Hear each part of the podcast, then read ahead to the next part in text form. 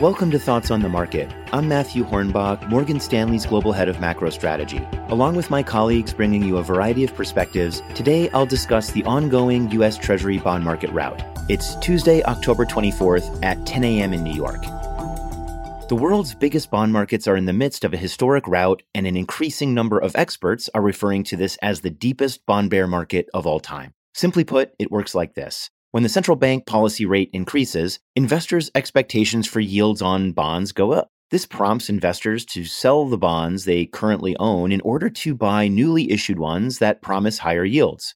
So, in this higher for longer interest rate environment, investors have been selling bonds, resulting in serious declines in bond prices and simultaneous surges in bond yields. In the US Treasury market, which is considered the bedrock of the global financial system, the yield on the 30 year US government bond recently hit 5% for the first time since 2007. German and Japanese bond yields are also reaching significantly elevated levels.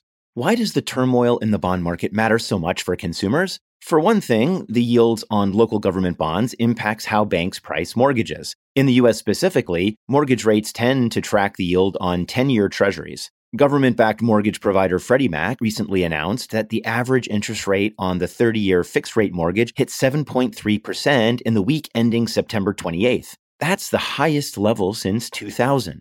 The ripple effects from the bond market rout stretch further than mortgages. For instance, higher US yields also means an even stronger US dollar, which puts downward pressure on other currencies. The equity markets also can't escape the impact of higher bond yields those higher yields compete for money that might otherwise get invested in the stock market. As yields surged in September, the S&P 500 fell about 4.5% despite relatively positive economic data.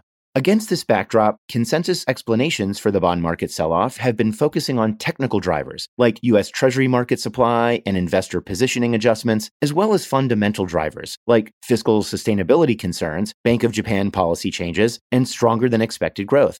What surprises us is that the Fed rarely enters the discussion, specifically its reactions to data and its subsequent forward guidance. But we do believe the Fed's involvement is one of the major drivers behind the current bond market rout. Without the Fed's more hawkish reaction to recent growth and inflation data, other technical and fundamental drivers would not have contributed as much to higher Treasury yields in our view.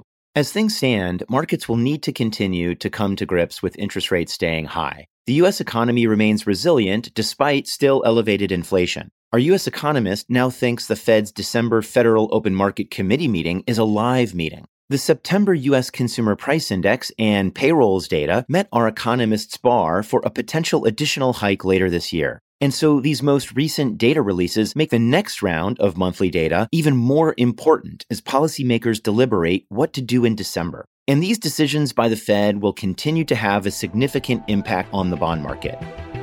Thanks for listening. If you enjoy Thoughts on the Market, please take a moment to rate and review us on the Apple Podcast app. It helps more people find the show. The preceding content is informational only and based on information available when created. It is not an offer or solicitation, nor is it tax or legal advice. It does not consider your financial circumstances and objectives and may not be suitable for you.